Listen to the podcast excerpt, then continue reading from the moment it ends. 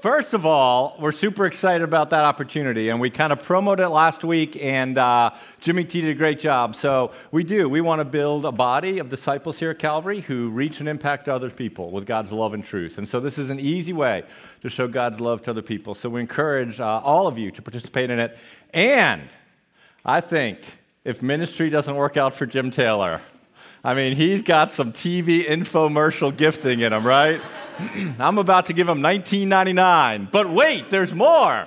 I mean, that was spectacular. So we're excited about that, and uh, we're taking a break. If you're whether you're visiting or regular tender or not, we've been going through a series in Revelation, and uh, we're excited about that. And we're taking a break for uh, three Sundays leading up to Easter, and then after Easter, we're going to resume back into it. And in the piece that we'll be moving into, it's uh, man, we're going to be talking about the Antichrist, 666, all, you know, continuing to think about all the things that are out there in popular culture about Revelation, we're going to be pressing into from a theological perspective and practical perspective. And so, uh, if you've been with us, that's when we're jumping back to it. And if you're looking for a church, what we do normally, except for what we're about to do today, is we open up a part of the Bible, usually a book of the Bible, and we work through it chapter by chapter, verse by verse, and we think about how that applies to our lives today. So uh, I'm excited about what God has for us, and we're going to pray, and then we're going to jump into it.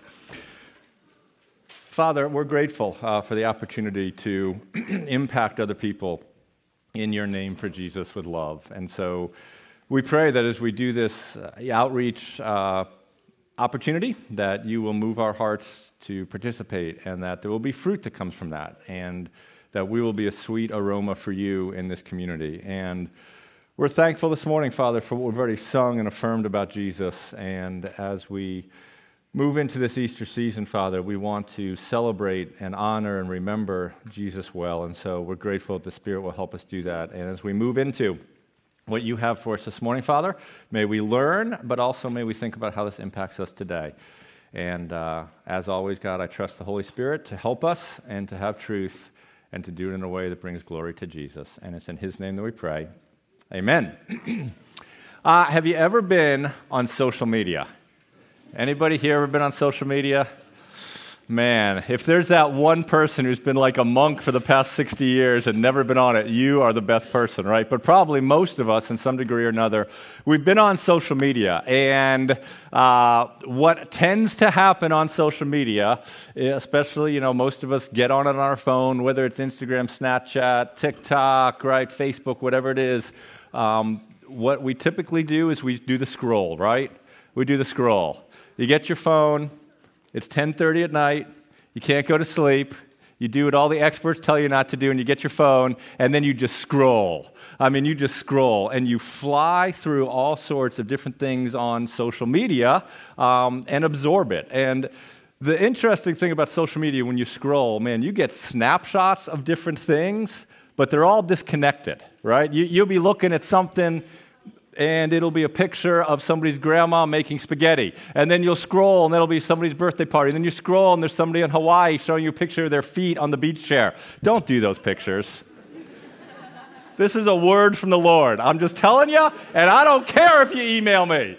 Ain't nobody wants to see your feet on a beach chair. All right? I'm just Take that with it. We scroll, we see something about grandma, we see a birthday party, we see somebody's feet on a beach chair, we see this random ad to buy this dress that we've never want to wear, and we just scroll, and all of it seems disconnected. And we can absorb each little post, but all the posts in a line don't seem to have a common thread. And I think sometimes for many of us, and myself until I went to seminary, man, I would come to this book and it would kind of just be a scroll, right? I, I would just kind of go through story after story, and I would understand each story. But what I wouldn't always understand is, man, is there a common theme between all of those stories? How do all those stories fit together? And in a few weeks, what we're going to be celebrating together is Easter, right? Easter. And I already can know I have bad handwriting, and so you don't have to email me about that. And I think for some of us, as we scroll through the Bible, we, we, come to Easter and we can understand Easter. We get the story. We might, but, but we wonder, like, is that connected to anything else? Is there any other context between that, or is it just this standalone story that has nothing to do with anything? Well, the reality is Easter and the story of Easter, and throughout today I'm going to use the word story, and I don't mean that as fictional, I mean it's actually a historical story. So when I say story, I mean true thing. The reality is that the story of Easter is not a standalone one off thing. The story of Easter is deeply connected to everything that's come before it, and it has so much to do with everything that will come after it. And if we can understand everything that's come before Easter, then we're going to have a better context to understand Easter itself. And so this morning, what we're going to do is we're going to spend our time together and we're going to think about, man, what is all the stuff that came before Easter? Right? What's the context of Easter? What, is it just dropped in the middle of the Bible or why is it there? And if you've ever wondered whether you're a Christian or not Christian, like what's all the stuff in the Old Testament about? Does all the stuff in the Old Testament have any relevance to us in the New Testament? I remember uh, throughout my amazing 51 years of life, I've heard uh, at least two people say this comment to me Well, I don't have to read anything in the Old Testament because I'm a Christian. And so anything that happened in the Old Testament doesn't really apply to me. Well, the reality is we won't fully understand the New Testament until we understand the Old Testament. And you and I, in a few weeks, will more fully understand Easter when we understand all of the things that came before Easter. And so today, in our time together, we're going to think about that. We're going to think about what's the stories leading up to the stories? How are they connected? How is it not just a random one off scroll event? And so, in order to understand the Easter story, we start where every story starts. And every, where does every good story start? Oh my God, have you been watching me prep for this sermon? Right? The story begins in the beginning. Right? And in the beginning, what we see in the story is in Genesis 1 1, and it's going to pop up and down between the screen. But in the beginning of the story, what we see is that God created the heavens and the earth. God, a God who is transcendent a God who is outside of everything, that God drew near into our reality, and He actually began our reality by creating. In the beginning, God created the heavens and the earth. And He created the heavens and the earth for two reasons. He created it for His glory, to be like, man, I want to show people what I'm like. I want to show people who I am. I want to receive glory. And He also created it for his love, an overflow of his love so to have people to pour into. And as he began creating, one of the things that he created were humans. He created male and female, right? In the beginning, God created the heavens and the earth. And the text tells us that God created man in his own image. In the image of God, he created them, male and female. Now, it's really interesting that idea of image of God, right? There's two things that are meant by the image of God. One is when in the beginning God created and He created people, He created them in His image. And part of what that means is that He created them with characteristics that reflected Him. Every single person in this room, whether you believe in God, whether you believe in Jesus, whether you believe in the Bible, you have things hardwired into you that reflect the God who created you. You have values, you have things about the way you interact with the people, the need for community that reflects the God who created you. Part of what it means to be made in the image of God is that you're made in a way that reflects who God is. But there's another uh, reality of what it means to be made in the image of God, and it kind of has to do with street signs in the town of Trumbull. Street signs in the town of Trumbull. Have you ever driven around different parts of Trumbull? Good. When you drive around different parts of Trumbull, as you start to get to borders of other towns, you see this like the amazing town of Monroe or the amazing town of Shelton. You see, or the amazing town of Bridgeport, you see these nice, lovely New England like signs, kind of hidden behind bushes that are really overgrown. And it says, Welcome to the town of Trumbull. And then there's a first selectman's name on that, right? Welcome to the town of Trumbull. And throughout different places on the borders of Trumbull, there are these signs to kind of show you how far the uh, governance, how far the authority of Trumbull extends. And in many ways, right, that, that's kind of what God did in making things in his image, because in this culture, the emperors of that culture wouldn't leave street signs. What the emperors of that culture would do is they would make little images of themselves. And they would take those images and they would put those images of themselves at different boundaries of their empire. And then at different boundaries of the empire, there would be those images. And so, what the emperor would be saying is, My authority, my reign, it extends even this far. My authority and my reign even extends this far. I have control over all of this. And in many ways, when God made people in his image, it was to reflect him, but God, God also said, Hey, I'm putting people here on this world that I created to say that this is part of my kingdom. This belongs to me. This is under my control. And when he put these people on the earth, man, it was an amazing reality for those people. The place that he made them was great. There was God, there was them, there was connection, there was relationship, there was partnership, there was peace, there was fellowship, right?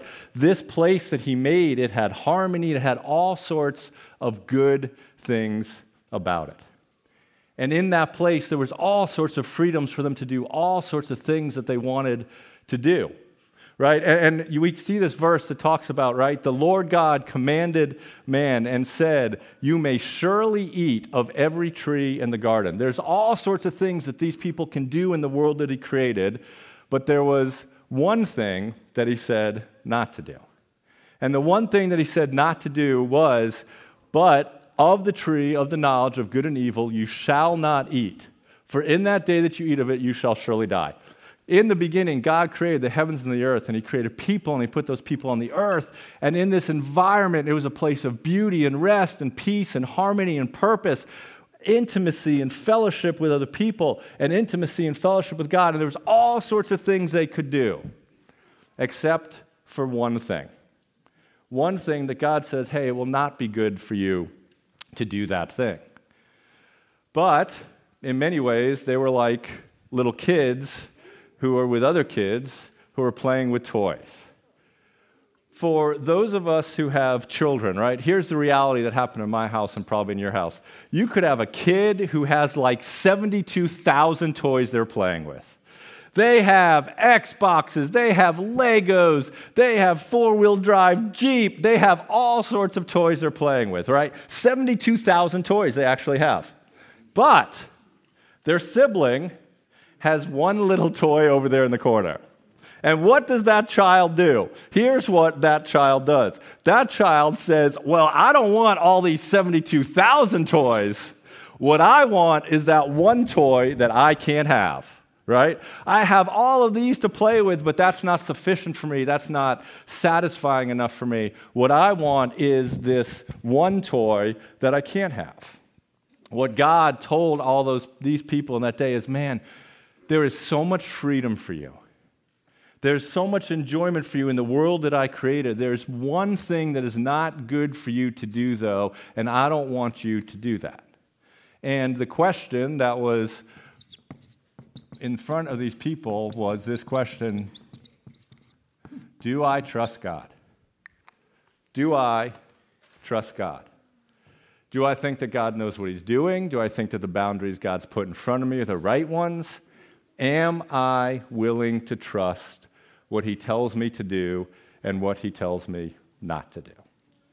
And this morning, some of you didn't necessarily need to come to see me scribble all over a dry erase board. What you are coming in this room with is this very question this morning Do I trust God?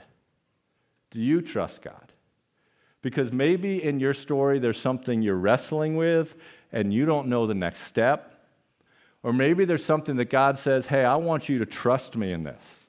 Here's the 72,000 things I want you to do, and I don't want you to do this. And you're caught at this crossroads because this is kind of where you want to be whether that's a relationship, whether it's a job, whether it's a financial situation, whatever it is, whether it's something sexually, this is where you want to be. But God's like, no, this is where you should be. And, and you're sitting here this morning, a couple weeks before Easter, asking yourself, do I trust God? Well, those people in that story, they believed a lie. They believed a lie that keeps me from trusting God. They believed a lie that keeps you from trusting God. And the lie they believed was this that God was holding out on them, that God wasn't for them, that God was keeping something really, really good from them. And if they do what God tells them not to do, there's actually going to be an upside to that. That's the lie that every single one of us face when we're faced with the question of do we trust God? Because the lie that we hear many times in our ears is this lie God's not for you. God doesn't want what's best for you. God's trying to keep something from you. And this thing over here that isn't God, that's actually going to work out better for you. That's going to make you more content. That's going to make you more satisfied. That's going to make life easier. That thing over here is going to give you what you really want, and there is an upside to disobeying God and going for it. And they bought that lie. They bought that lie that there was an upside to God, and in that moment, everything changed. Everything changed. A couple months ago, we all saw in the news as we were scrolling through social media or whatever news platform you look at about the train that derailed in Ohio. And it was a train that derailed in Ohio with some hazardous materials, with some chemicals. And when it derailed, in that moment, everything changed. And we didn't know that everything changed at first because at first it just seemed like a train derailed. But what started happening in the days and the weeks after those chemical fumes had escaped, what happened in the days and the weeks after those chemical fumes escaped into the air was that animals started dying and fish started dying. Right? Living things started to die, living things were impacted because in that moment that that thing happened, everything changed. And in this moment, when these people decided there was an upside to disobeying God and that they didn't trust God, everything changed. Because people who were in a relationship with God fell out of that relationship.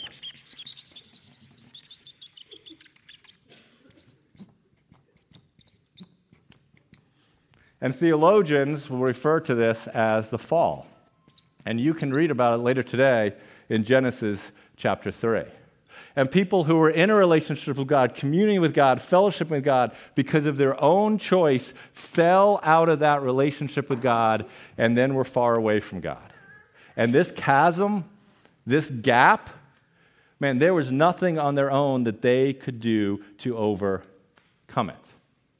They fell because they disobeyed, because they thought that there was an upside to disobeying God in this place, there's all sorts of consequences that flow from that.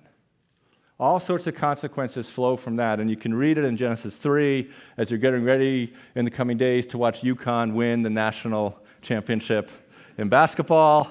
And one of the things you'll read, though, man, if you want to understand why tragedies happen in this world, why earthquakes, why everything, it all has to do with a choice that God wasn't for them. But in this place, there was a glimmer of hope.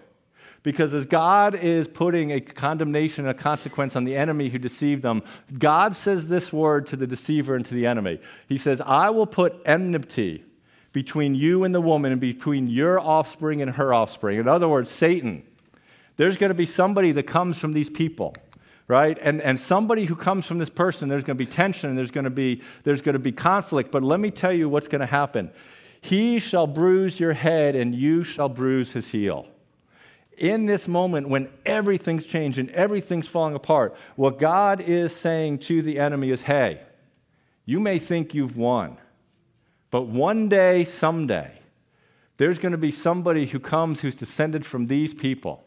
And you're going to get, you're going to stick it to him a little bit. But, man, he's going to crush you. He's going to crush you. One day, someday. That didn't happen right away because what happened right away was what happens when you and I sin. At some point, the ripples of that, the consequences of that, start to move beyond us. And in this moment, in this place, if you start reading Genesis 4 and Genesis 5, what you see is the ripples of this sin, it starts going out. And interestingly, the first place that it goes when these people made a choice to sin, you know the very first place it impacts? Their family. Their family. The very first people who were impacted by the consequences of these people's decision not to obey God were their kids and parents for you and for me, things haven't changed that much in thousands and thousands of years. Because the reality of sin still works the same way, and parents. Do you know the first people who are often victims of our choices to sin? It's other people who are closest to us, typically, other people in our family. And some of your family members, our family members, maybe facing the shrapnel this morning of decisions that we've made. And if they're not, then this should sober us as parents. Hey, we need to be careful.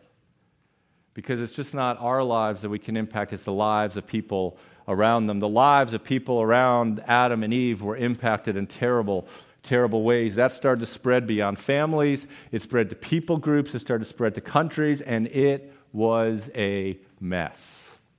It was broken. It was broken. And God let the brokenness continue and go for a little bit of time. But then one day he looked down and he said, You know what? It's enough. I'm going to start to work to fix it. I'm going to start to work to start this process to make things like they were intended to be and actually to make things better than they were intended to be. And God kind of decided to fix it the way that Craig, my plumber, helped fix something in my house uh, a couple weeks ago.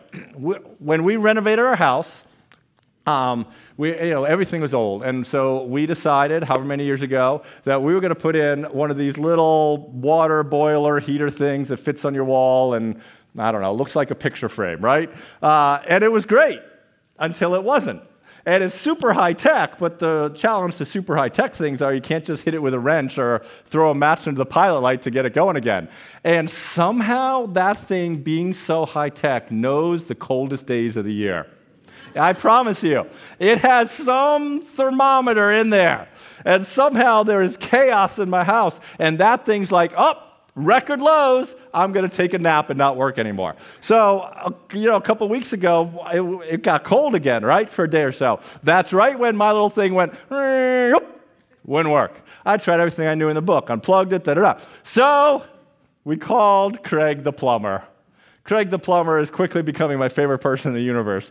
Craig the plumber comes over, he looks at all this fancy stuff, he's like, Ugh. You don't want your plumber to say this. This is almost a direct quote, but I'm, I'm sensitizing it for church audience, right? He says, Man. I'm like, dude, is it okay? He's like, dude, stinks to be you.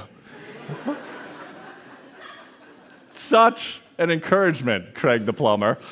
So he's looking at this thing and nothing's working the way it should. It's broken and it needs to be fixed.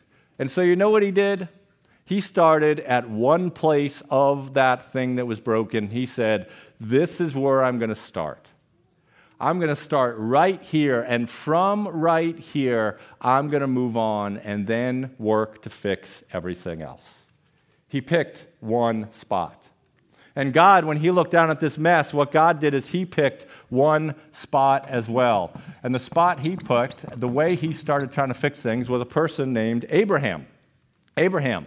And in Genesis chapter 12, God starts to lay out his blueprint to fix this, to bring it back to this, right? He shows us the game plan. And he makes promises to Abraham, and he says, Abraham, listen. And Abraham didn't fully comprehend this at the time, but God said to Abraham, Abraham, I'm going to make you three promises. I'm going to give you people. Some of you are going to think I write in Hebrew. I mean, it's. It's an ancient hieroglyphic language that I've developed. I'm going to give you people, land, and blessing. Right? Abraham, here's what I'm going to do I'm going to give you some people. And to those people, one day I'm going to give them some land. And then when the people get in that land, I'm going to bless them. But Abraham, listen, it's not just all about them. What we'll find out later is I'm actually going to use them to try to bless all other people around them. What God is whispering in this moment is hey, I promised back here that one day a child was going to come who was going to crush the enemy.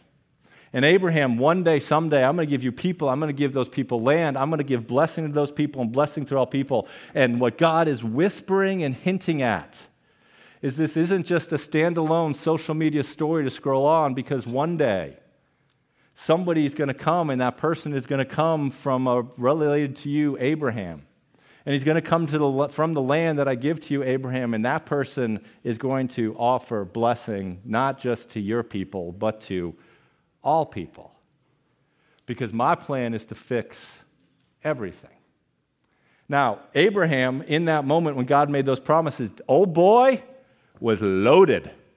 Old boy had some casheroo. He made Jeff Bezos' little yacht look like a skiff in a pond.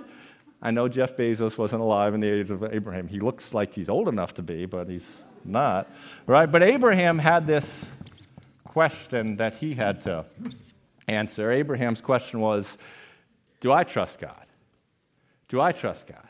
Because God said, Abraham, I'm going to give you all these things, but Abraham, you need to step out in faith and you need to leave everything that's given you comfort and you need to follow me and by the way, I'm not going to tell you where I'm taking you. How many times does God do that? How many times does God have us settled in some place, whatever that place may be, and He starts to stir and He starts to tug? And, and, and I love the phrase that I've heard before this, this holy unrest. And He comes to us and says, Hey, I've got something else for you or for you. And you're like, okay. And he says, but the question that you're going to have to answer is do I trust God? Because God says to you, look, here's the first step I want you to take. Well, that's great. What then? And God says, hey, take the step and find out. God does that a lot. I hate that.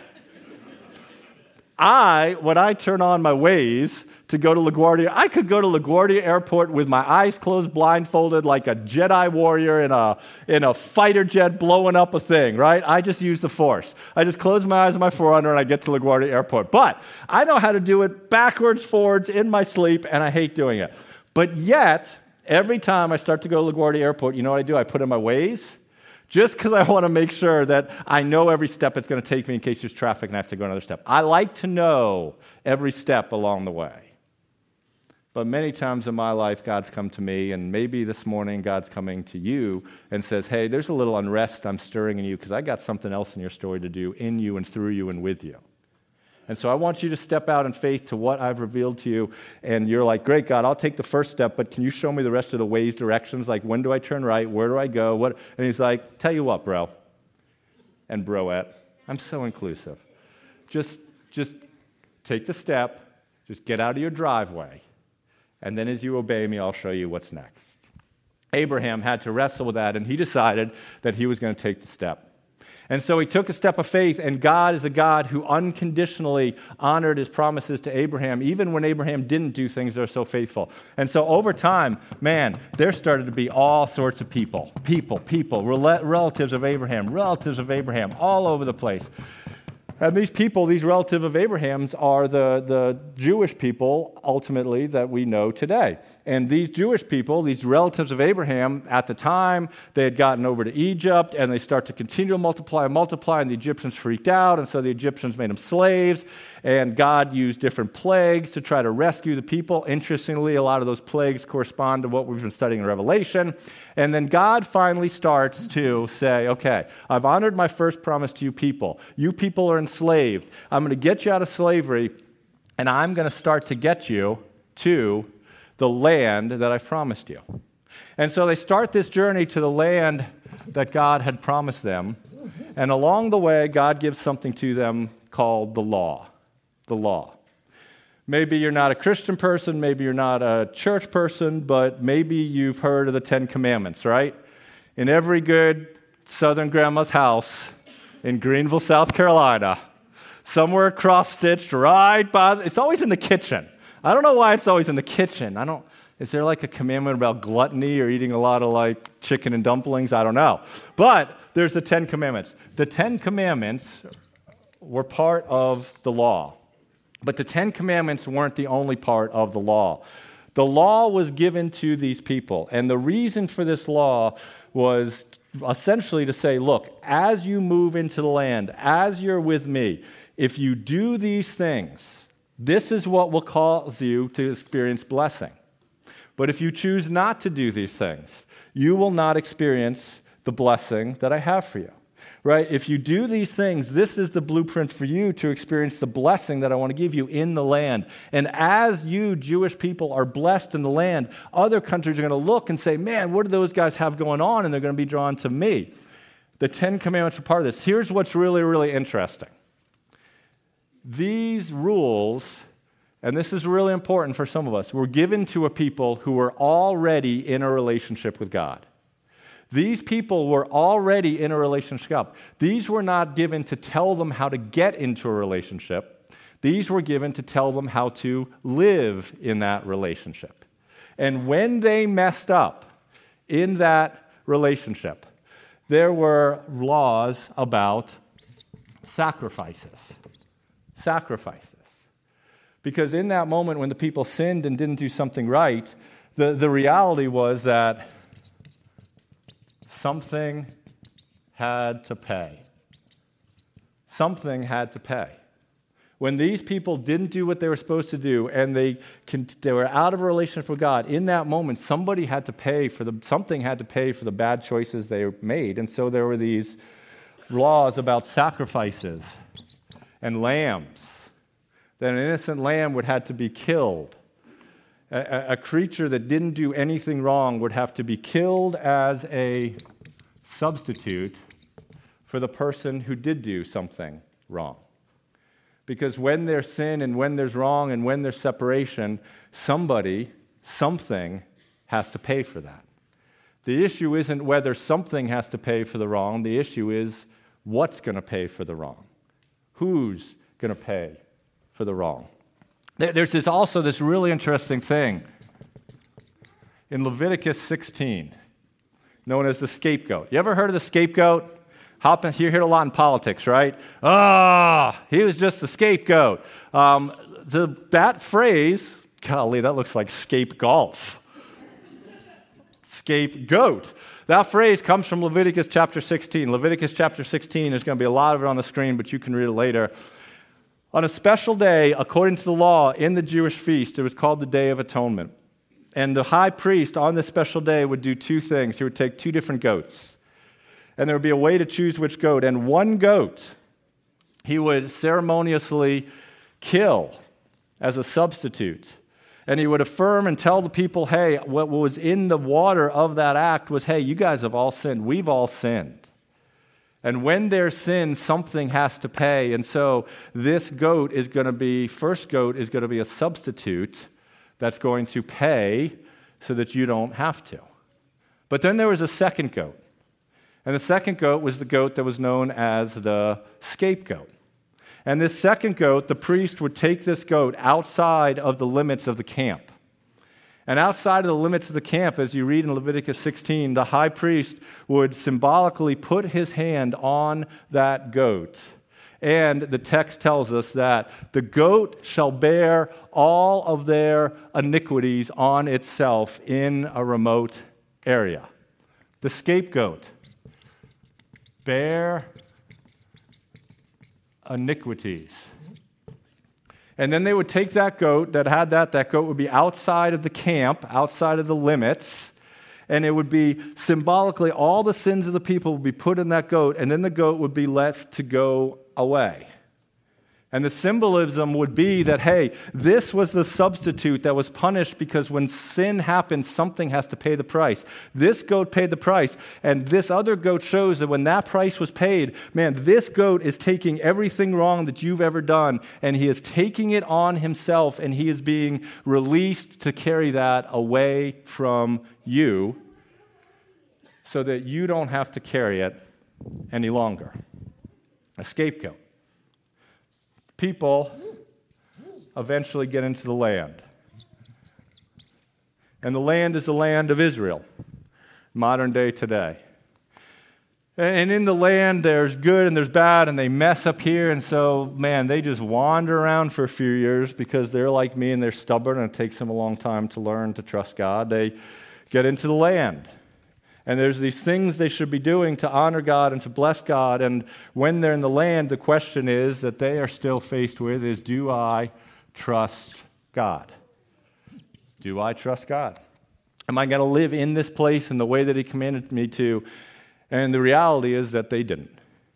Because, like we talked about a couple weeks ago, their problem then is our problem today, that their problem were idols. And they thought that there was something better than obeying God, and there was an upside to disobeying Him. And so, when faced with the question of would I trust God, they said, nope, nope. God, through this whole process, is still committed to getting us better than here. God is still committed to getting us better than here. And He said, one day somebody's going to come who's going to get, get, going to have some bad stuff happen, but man, He's going to destroy the enemy. That person is going to be related to Abraham and, and come from the nation of Israel, come from the land of Israel. That person is going to offer blessing to all people. And then as they moved into land, there's another thing that was revealed. And that thing is, hey, that person's going to be a king. 2 Samuel chapter 7, God makes promises to King David, the guy who's ruling, and says, David, let me tell you something. There's going to be somebody who comes from you one day who's an heir of you, who's related to you, who, man, he's going to set up a kingdom, and it's going to be amazing. It's going to be everything you've wanted and everything you've longed for. It's going to be a king. A king. And then over time, there were these prophets that started to come when the people would mess up, and the prophets would say, Hey guys, look, you got to stop sinning. If you don't stop sinning, then there's going to be consequences. Here are going to be the consequences that come, but one day, someday, after those consequences, there's going to be something great. And by the way, what's going to help get you to something great is going to be this king. And more and more prophecies were revealed about the king. There was a title that was started given to him called Messiah.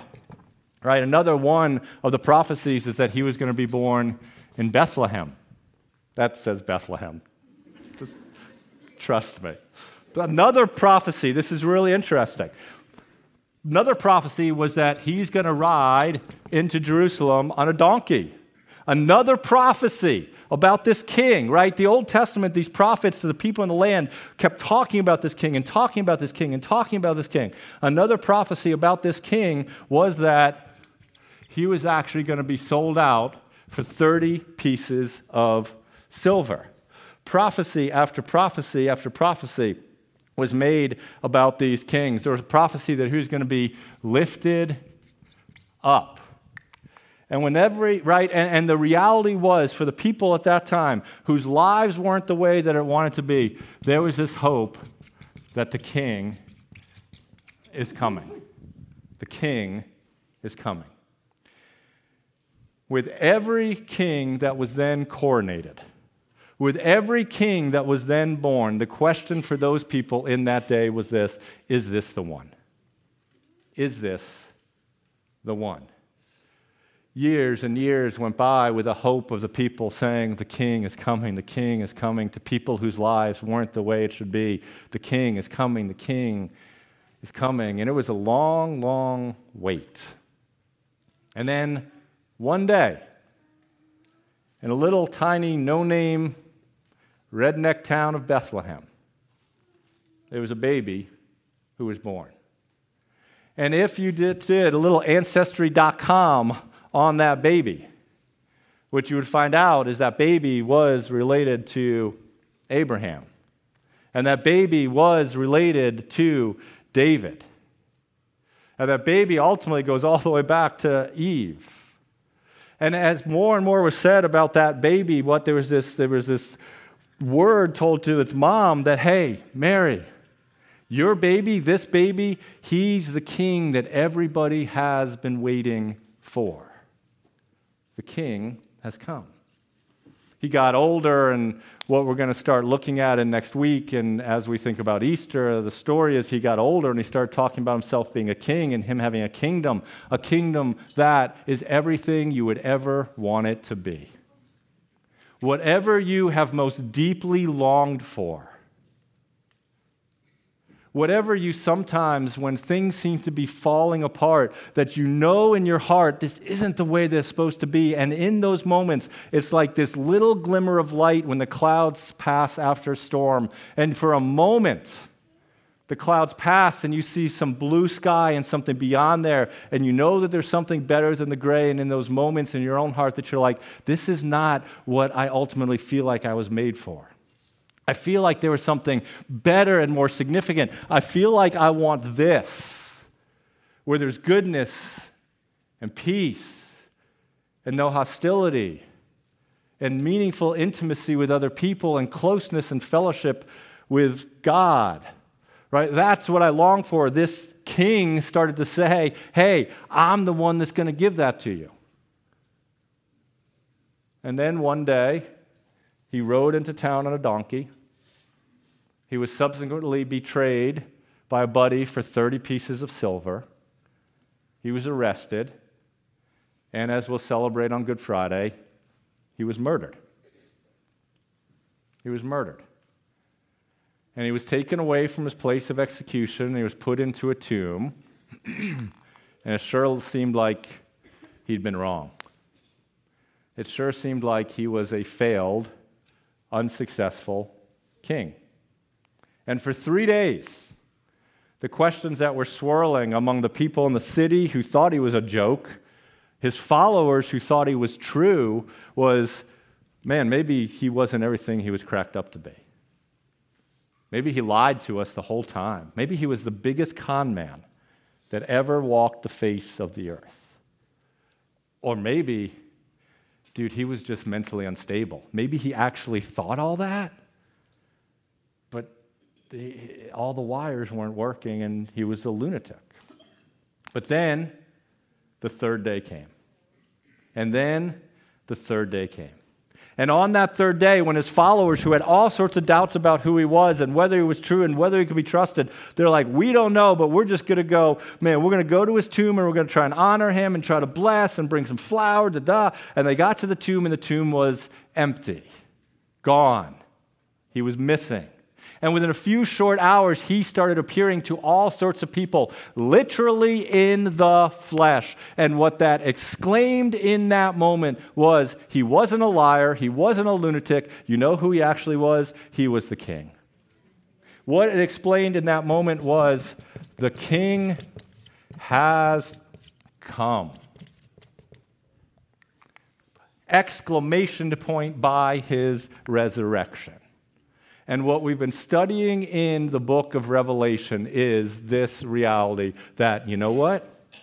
The king is coming again. The king is coming again. Revelation, we're going to read it later on in a couple months, and you can flip ahead to that slide, says these things about that coming day, right? Um, to me on his robe. This is describing at the end of the story, right? Jesus is finally making his final entrance into this reality once again. And it says, on his robe and on his thigh, he is a name written King of Kings and Lord of Lords. The King is coming again. The story begins with God creating. The story ends with God recreating. The story began with it being very good. But listen, and I know a lot of us sometimes think this, a lot of us, we always want to go back. Have you ever heard that? We start to say this more probably, I mean, I don't say it yet, but maybe in a few years I'll yet. We say these words Man, I just want to go back to the good old days. Everybody a little bit older than me is laughing. I just want to go back to the good old days. We say those as Christians. What we say as Christians someday is, I just want to go back there. Have you ever thought that? Don't, don't shake your head because I don't want you to think I'm judging you. I don't want to go back there. Do you know why I don't want to go back there? Because there was the opportunity for sin there. There was the opportunity for sin there. I don't want to go back to where it was very good. I want to go to where it is totally good. The story begins with God creating, it ends with God recreating. The story in the beginning was very good, but the story that we're heading to, man, it is totally good. No opportunity for sin, nothing deceitful, totally good. And interestingly, in here, and you can pop the Genesis slide, in the beginning of the story, there's a tree of life. Uh, Genesis 2 9 says this And out of the ground the Lord God made to spring up every tree that is pleasant to the sight and good for food. The tree of life was in the middle of the garden. And over here at the end of the story, do you know what we see again? The tree of life. Revelation chapter 22, verses 1 through 2 talks about the angel showed me the river, the water of life, bright as crystal, flowing through the middle of the street of the city. On either side of the river, the tree of life. And you and I, in this moment, in this space, we live between the two trees. We live between the true trees. We live in a world that is this, longing for that. We live there because we have at different times in our life says, nope, nope, nope. You and I live in the space and the reality between two trees, but the only way to get from this tree over to that tree is through another tree. It's interesting. Peter, a guy who was at the crucifixion of Jesus, later on when he writes letters to churches that we have copies of, what he says and when he describes where Jesus was crucified on the cross, he refers to that cross as a tree. As a tree. Between these two trees, the only way to get from that tree to that tree is from another tree. And that's the cross. And that's the cross. And that's why there's Easter. That's why there's Easter. Because we have all sinned, and when we sin, the reality is that something has to pay. And Jesus says, I'll pay. Interestingly, one of the prophecies about Jesus will that he will bear all of our iniquities, just like the scapegoat. Just like the scapegoat. And the question for you and me this morning, as I invite the worship team back up here, is the question that's reverberated throughout this Do you trust God? Do you trust God? Because if you're trying to get here from any other way but through here, what, what the Bible says is it's not going to happen. It's not going to happen. Do we trust God? The reality is, this morning, as I'm pull this away so we can see Amy and the rest of these folks and don't fall off the side of the stage because that would be really embarrassing and horrible. Here, Ray, grab that end if you don't mind. Thanks, bro. The reality this morning is that there are many, that's great, bro. Many of us have trusted God, right? Many of us have trusted God. If you haven't trusted God, you're trusting something this morning. You're trusting something to be the truth. You're trusting something to get you where you want to go. But the question I would just ask you this morning is this if the tomb was actually empty, if a guy actually in history, there was a supernatural moment where the supernatural invaded the natural, and this thing happened that doesn't happen where somebody came back to life. If that's actually true, then man, shouldn't we pay attention to a guy that came back from the dead? A lot of us have put our trust in Jesus, and this morning we have an opportunity to affirm that. This morning, what we're going to do is we're going to celebrate the Lord's Supper, communion, and, and this is for people that have put their faith in Jesus. This is to remember it. And this morning, what I just want us to remember is that, man, all of us have deserved to be punished for those moments when we thought we've known better than God. All of us have been separated from God, and we deserve punishment for what we've done in that moment because God is holy and just and we turned our back on Him. And when we turn our back on God, somebody has to pay. But the beauty of Easter and the beauty of what we're remembering now is that guess what? You don't have to pay. Because Jesus was the substitute and the scapegoat for me and for you. And all of our sins, like those goats in the Old Testament, were put on Jesus. One was put on Jesus like that goat that was killed in our place instead of us for sin. And then symbolically, they've also been put on Jesus. And you know what? They have been removed away from us if we've responded in faith to what Jesus has done on the cross. And so there is no more guilt, there is no more shame, there is no more condemnation. There is no condemnation for those who are in Christ Jesus. There's forgiveness, there's restoration, there's white as snow. And so this morning, what I'm going to invite you to do is if you've believed in Jesus, to take a few moments at your seat and just think about what he's done for you and what he's done for us. An innocent thing that's done no wrong, that stood in our place, that was punished for us so we wouldn't have to be. And then when you're ready, and as you're ready, I'll invite you to come forward. And there are elders, you can come forward now, and there'll be elders holding the trays. And in the trays, there's some uh, cup with some juice and some bread that symbolically represents the body of Christ. The bread, which represents the body of Christ, which was broken for us, and the, the juice, which represents his blood, which was shed for us. And we all came to Jesus at different times. We didn't all come to Jesus at the same time.